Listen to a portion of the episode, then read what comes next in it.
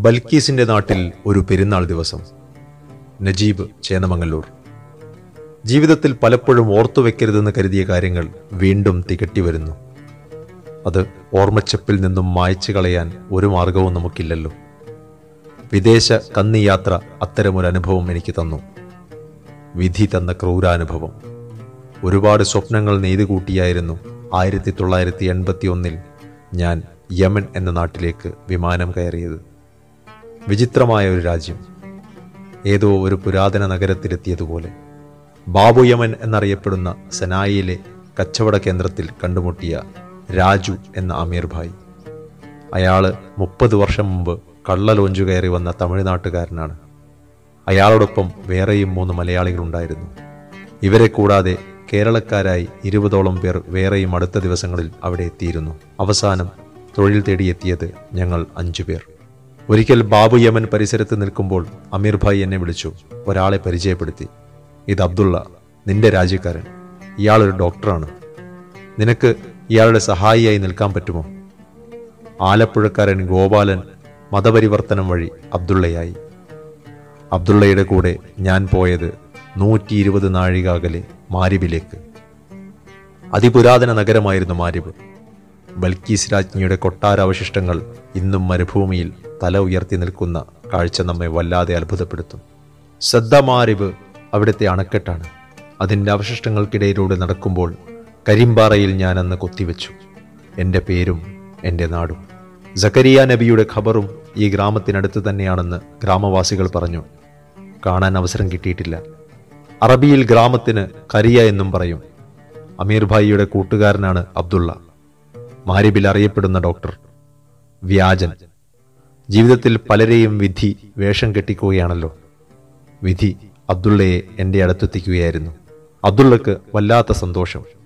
വർഷങ്ങൾ കഴിഞ്ഞ് ഒരു കേരളക്കാരനെ കാണുന്നു. സഹായിയായി അബ്ദുള്ളയോടത്തുള്ള പിന്നീടുള്ള ദിവസങ്ങൾ. ഏതുതരം മരുന്നും നിർഭയം പ്രയോഗിക്കാൻ അബ്ദുള്ളക്ക് നല്ല സാമർഥ്യമുണ്ടായിരുന്നു. ഇത്തരം അവസരങ്ങളിൽ ദൈവം ഒരു വഴി കാണിച്ചു കൊടുക്കും എന്നെനിക്കും തോന്നിയിട്ടുണ്ട്. പ്രസവവേദന കൊണ്ട് പിടയുന്ന പെണ്ണുങ്ങളെ അബ്ദുള്ള ഒരു നിമിഷം കൊണ്ട് സുഖപ്പെടുത്തും. സുഖപ്രസവം കഴിഞ്ഞാൽ അബ്ദുള്ള ഒരു ചിരിചിരിക്കും കാര്യമറിയാനായി ഞാനൊന്ന് നോക്കിയാൽ പിന്നീട് സമയമായാൽ എല്ലാം പഠിപ്പിച്ചു തരാമെന്ന് അബ്ദുള്ള പറയും. എന്നോടൊപ്പമുള്ള സഹവാസം അബ്ദുള്ളയ്ക്ക് മറന്ന നാടിനെ ഓർക്കാനും സ്നേഹിക്കാനുമുള്ള പ്രേരണയായി തുടങ്ങി. അവസാനം അബ്ദുള്ള മുപ്പത് വർഷങ്ങൾക്ക് ശേഷം നാട്ടിലേക്ക് പോകാൻ തീരുമാനിക്കുന്നു. ആലപ്പുഴയിലെ സൈക്കിൾ മുക്കിലേക്ക് പഴയ ഗോപാലനായിട്ട് ആ വൈദ്യഗുരു എന്നെ ആശീർവദിച്ചു. സ്റ്റെതസ്കോപ്പും തെർമോമീറ്ററും എന്നെ ഏൽപ്പിച്ചു. ഞാൻ ഏകനായി മാരിബിലെ മരീചികയിലെ തകരുന്ന സ്വപ്നങ്ങളിൽ സ്വയം മറന്നു നിന്നു. മാരിബിനടുത്ത ഗ്രാമം റഘുവാൻ അബ്ദുള്ള തന്ന സ്റ്റെതസ്കോപ്പ് എന്റെ ജീവിതം മാറ്റിമറിച്ചു. ഞാനും ഒരു വ്യാജന്റെ രൂപത്തിൽ ബധു സമൂഹത്തിന് മുന്നിൽ വന്നു നിന്നു. അവരെന്നെ സ്വീകരിച്ചു. സ്നേഹത്തോടെ ഹിന്ദി ഹിന്ദി എന്ന് വിളിച്ചു. ഒട്ടകത്തിന്റെ ചൂരും മരുന്നിന്റെ ഗന്ധവും എന്റേതുമായി ഒട്ടകം കടിച്ചു കീറിയ കുട്ടിയുടെ തല തുന്നിക്കെട്ടുന്നു വാവിട്ട് കരയുന്ന കുട്ടി മനസ്സ് മരവിച്ചു പോയിരുന്നു. മനസ്സിന്റെ താളവും രാഗവും തെറ്റുന്നു. നിറവയറുമായി വേദന കടിച്ചിറക്കി വരുന്ന സ്ത്രീകൾ. വഴിയിലെവിടെയോ ഒരു സ്ത്രീ നോക്കി ചിരിക്കുന്നു യാ ഹിന്ദി ഹാദ ഇബ്നഖ്. ഏ ഇന്ത്യക്കാരാ ഇത് നിന്റെ മകൻ. നീ നന്നായി വരും. നിനക്കെല്ലാ നന്മകളും. പക്ഷേ അവൾ ഒരു പ്രവാസിയുടെ വേദന എങ്ങനെ അറിയും? പ്രവാസിയായ ഷെയ്ഖ് ഹംദാന്റെ മൂന്നാം ഭാര്യ ഹലീമ അവളുടെ മുഖത്ത് പ്രവാസ ദുഃഖത്തിന്റെ പാടുകൾ. അവൾക്ക് എന്നെയും എനിക്ക് അവളെയും മനസ്സിലായി ഏതൻകാരി ഹലീമ ഷെയ്ഖ് ഹംദാന് എൺപത് കഴിഞ്ഞു കാണും. എന്നാലും നല്ല കരുത്താണ്. ഏതോ ഗോത്രയുദ്ധത്തിൽ ഒരു കാൽ നഷ്ടപ്പെട്ട ഹംദാന്റെ വാക്കുകൾ മാരിബുകാർക്ക് അവസാന വാക്കാണ്. തെക്കൻ യമനിൽ നാട്ടുഭരണം ഇത്തരം ഷെയ്ഖുമാരുടെ കീഴിലാണ്. ഷെയ്ഖിന് എന്നോട് വലിയ കാര്യമായിരുന്നു. ഒരിക്കൽ എന്നെ കാണാൻ ഹലീമ വന്നു. അവളുടെ കണ്ണുകളിൽ വേദനയുടെ അടരുകൾ ഞാൻ കണ്ടു. മരുഭൂമിയേക്കാൾ തീവ്രമായ ഉഷ്ണം അവൾ അനുഭവിക്കുന്നുണ്ടായിരുന്നു. ഏതോ ദ്വീപിൽ ഒറ്റപ്പെട്ടുപോയ ഒരുത്തൻ മറ്റൊരുത്തനെ കണ്ടാലുള്ള സന്തോഷം ഹലീമക്ക് എന്നെ കണ്ടപ്പോൾ തോന്നിയിരിക്കാം. അവൾക്ക് എന്തൊക്കെയോ എന്നോട് പറയണമെന്നുണ്ട്. പക്ഷേ ആ നാടൻ അറബി ഭാഷ ആദ്യമൊന്നും എനിക്ക് മനസ്സിലായില്ല. എഷ്ലോണയ്ക്ക് ആ ഡോക്ടർ ഹിന്ദി? ഹേ ഇന്ത്യക്കാരനായ ഡോക്ടർ എന്തൊക്കെയുണ്ട് വിശേഷങ്ങൾ? ഇത് മറ്റു പല സ്ഥലങ്ങളിലും വ്യത്യസ്ത രീതിയിൽ ചോദിക്കാറുണ്ട്. ആ ഇടക്കാണ് വലിയ പെരുന്നാൾ വന്നു ചേർന്നത്. സത്യത്തിൽ അത്തരം വിശേഷ ദിവസങ്ങൾ പോലും ഞാൻ മറന്നുപോയിരുന്നു.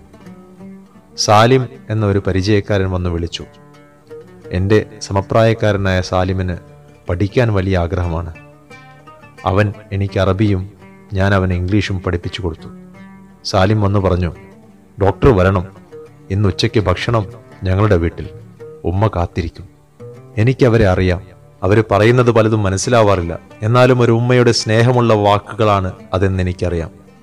ഞാൻ അവരുടെ വീട്ടിലെത്തുമ്പോൾ അവരെന്നെ കാത്തിരിക്കുകയായിരുന്നു. പ്രായം ചെന്ന ഹുദൈദാൻ എന്നെ കെട്ടിപ്പിടിച്ചു സന്തോഷം കാണിച്ചു. അയാൾക്ക് ഒട്ടകപ്പാലിന്റെ ചോരുണ്ടായിരുന്നു. എല്ലാവരും ഭക്ഷണത്തളികയ്ക്ക് മുമ്പിൽ ഇരുന്നു.